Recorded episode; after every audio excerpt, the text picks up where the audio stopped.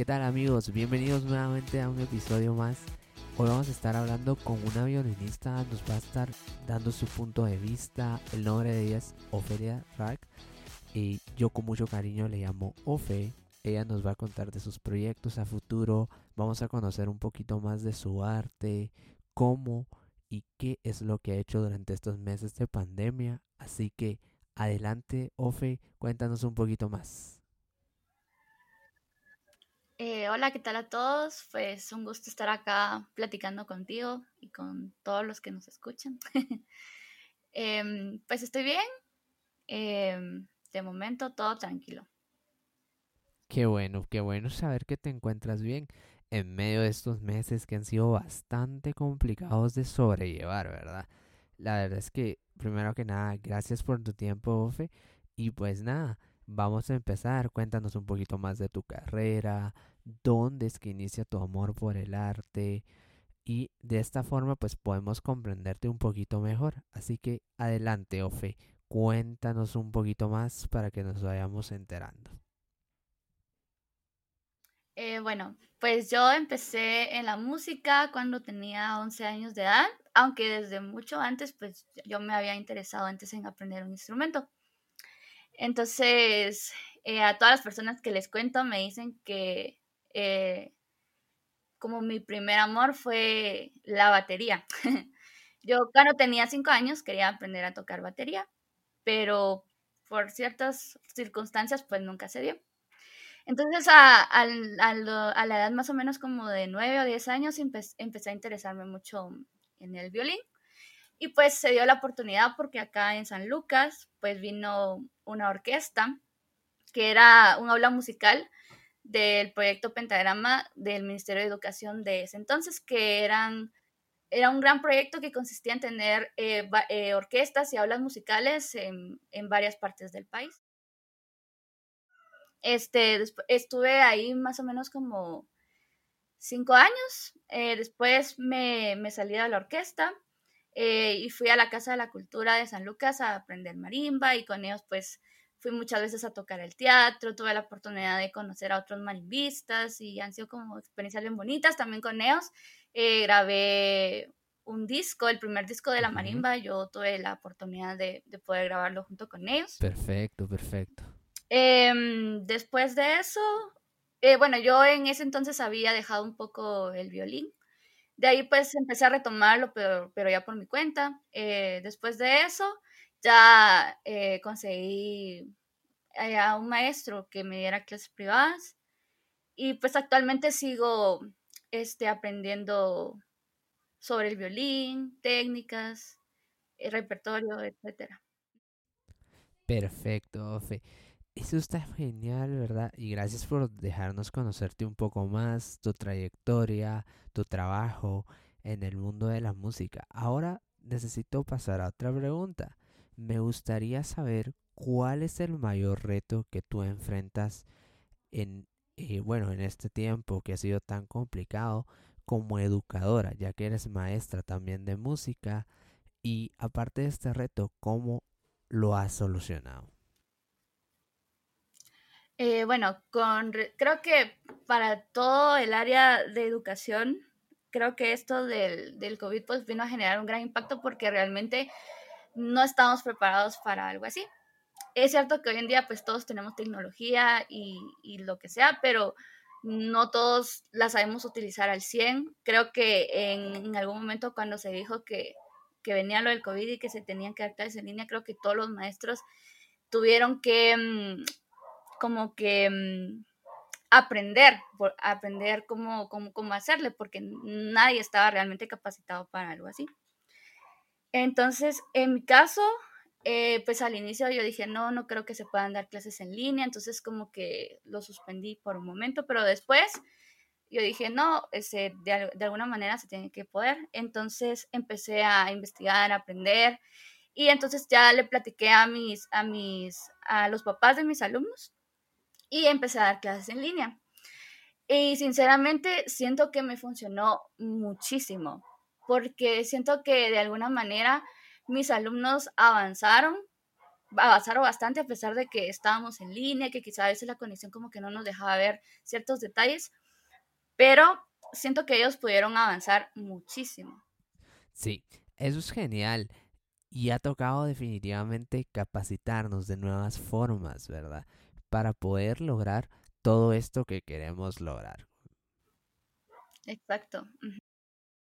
Bueno, Ofe, entonces para poder realizarte otra pregunta que pues me hace mucho ruido. Tú eres educadora, pero también por lo tanto tú te tienes que educar, ¿verdad? Y esto es algo esencial. Entonces, ¿tú qué le recomendarías a una persona, por ejemplo, que está iniciando en la música como un principiante? ¿Qué consejos le darías? O bueno, no es lo mismo para ti, ¿verdad? En este caso, pues la pregunta iría para ti, ¿verdad? ¿Cómo es que tú te educas? ¿Qué es lo que, qué métodos tienes tú? ¿Hay algún curso que tú recomiendes para alguien que ya lleva años en la música? ¿Y cómo poder afrontar esto? Cuéntanos un poco más. Sí, bueno, pues como te dije anteriormente, eh, yo sigo capacitándome eh, con mi instrumento. Tengo una maestra que me da clases en línea, que ella es especialista en, educación musical, eh, tiene un máster en educación musical y mm, está especializada en el método Suzuki. Es una gran maestra, entonces con ella he aprendido mucho, ha mejorado mi técnica Em, me ha corregido ciertas posturas que los violinistas con el tiempo como que vamos adquiriendo posturas incorrectas que no lo son y no nos damos cuenta hasta que hasta que tocamos una pieza que no nos sale y es no porque no sepamos hacerlo, sino porque alguno alguna de nuestras posiciones o nuestras así, alguna de nuestras posturas está incorrecta. Entonces eso nos impide como que avanzar.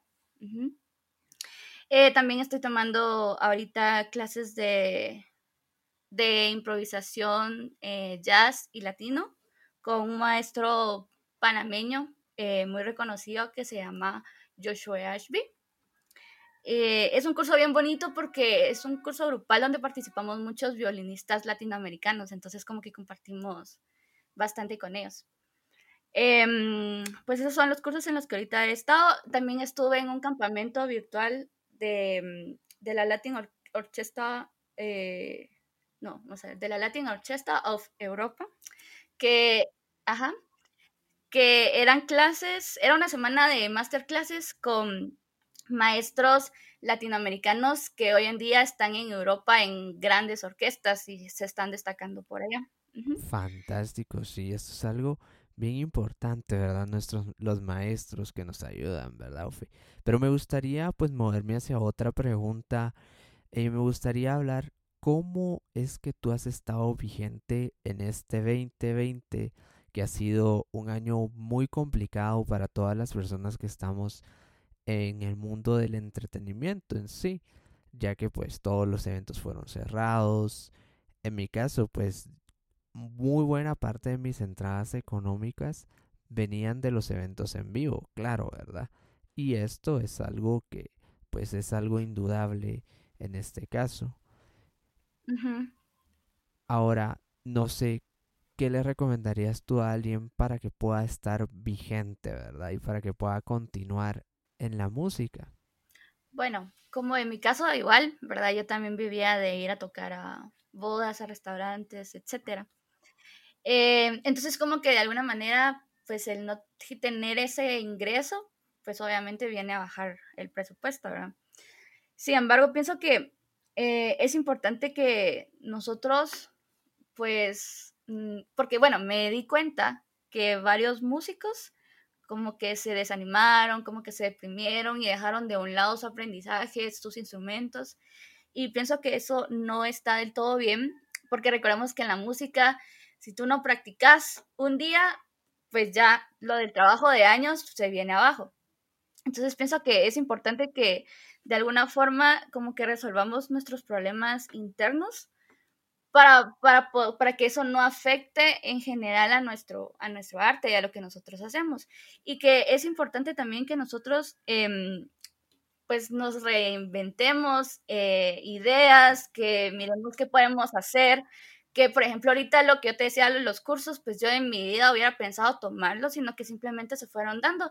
Y pienso que es, eh, bueno, hoy en día hay muchos cursos en línea que algunos pues son gratis, entonces em, pues sería bueno que si uno se siente como desanimado, como decir, no, o sea, buscar como algo nuevo que hacer, este, intentar hacer cosas nuevas, aprender un poquito más, pero no, no, no dejar su instrumento, porque creo que eso afecta en un futuro. Sí, completamente de acuerdo contigo, Ofe. Dejas de estudiar un día y parece que se te olvida de todas las cosas, de todo, ¿no? De todo, exacto. Y es lo que yo te decía que estaba mejorando con mi maestra, lo de mis posturas y todo eso, por lo mismo de que yo dejé de tocar muchos años eh, agarré ciertas posturas que nada que ver y con el tiempo las seguí haciendo y hoy en día pues hasta tengo, digamos, em, problemas en ciertos músculos por las malas posturas, etcétera. O sea, cosas como esa se pueden dar si uno deja su instrumento ahí empolvándose. Exacto, Ofe, ahí tienes toda la razón. Pero bueno, Ofe, ahora me quisiera mover hacia otro tema, ¿verdad? Pues este canal es de arte para hablar de cómo se gestionan los artistas, de sus proyectos, de sus vidas. Me gustaría preguntarte a ti, ¿qué es el arte? ¿Cuál es o cuál es tu imagen del arte? ¿Cuál es tu perspectiva del arte? Bueno, yo creo que el arte en sí es como mm, bueno, yo siempre he visto al artista como que si fuera un un, quizá como un dios creador de nuevos universos. Em, y pues el arte es el medio por el cual nosotros como, los, como artistas nos podemos expresar nuestras ideas, em, nuestras creencias, nuestros pensamientos e inclusive nuestros, nuestros sentimientos. Muy de acuerdo contigo, Ofe. De hecho, es nuestra forma de expresarnos, de hablar, ¿verdad? Exactamente. Y sí, cada uno de nosotros es un mundo eh, completamente distinto. Cada quien utiliza una expresión para hacer llegar el mensaje que tiene en mente, ¿verdad? O lo que quiere hacer. Exactamente. Y pienso también que por medio del arte tú puedes conocer al artista desde su punto como que más sensible. Es correcto, Fe, ¿verdad? Y aunque no se los hemos contado aún, amigos, Déjenme contarles que el papá de Ofe es un excelente poeta, que también estará participando con nosotros en el programa y pues en una de nuestras ediciones. Pero bueno, ¿verdad? Hablando de arte, hace poquito hablábamos con Ofe acerca de una pintura de Salvador Dalí. Entonces, cuéntame un poquito más, Ofe, cómo se llama esta pintura que te gusta de este artista. Y pues vamos a hablar un poquito así en breve. Eh, bueno, te contaba que mi pintura favorita de Dalí es la de los elefantes.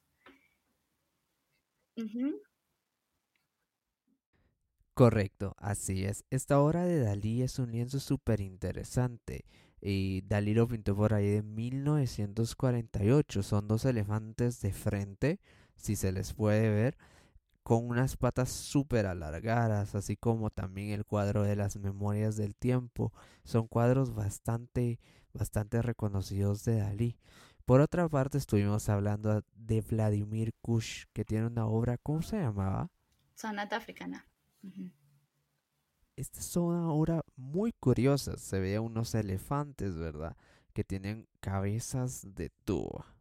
Interesante el trabajo de Vladimir Kush. También tiene otras excelentes pinturas del mismo movimiento, ¿verdad? Que vale la pena pues eh, pasar a revisar un poco. Pero bueno, ya para cerrar el espacio con Ofe, quería hacerte pues una preguntita más, ¿verdad? Eh, ¿Cuáles son tus planes a futuro? Eh, bueno, pues mis planes a futuro, pues desde el año pasado quizá, he tenido como la idea de, tener mi propia academia de, no de música, sino que de arte, donde podamos enseñar pintura, danza, música y todo, todo aquello relacionado con el arte. Porque, eh, bueno, en mi familia casi que todos somos artistas, ¿verdad? Entonces me gustaría tener una academia de arte, ese sería como mi plan quizá a largo plazo. Continuar eh, de momento pues con mis clases, Em, de, eh, particulares de instrumentos. Em, seguir estudiando y especializarme eh, como instrumento. Me gustaría en algún futuro pues ir a, a una universidad extranjera, sacar un máster o algo por el estilo. Eh, pues de momento pues estoy en plan de terminar acá en, en Guate la licenciatura en arte en la, en la Universidad de San Carlos. Y pues em, con este tema de que hoy en día estoy tomando clases de jazz, pues me gustaría mucho incursionar en ese género y pues abrirme camino eh, ahí. Bueno, pues muchísimas gracias, Sofe. La verdad es que qué interesante, eh, pues esto de la academia, con mucho gusto. Dinos en cuanto ya esté y pues te damos acá un espacio en el podcast para que hablemos un poquito más acerca. Bueno, hasta acá el podcast de hoy. No olviden seguirnos en Instagram, estamos como Art Contemporary 502. Muchísimas gracias por su tiempo y hasta la próxima.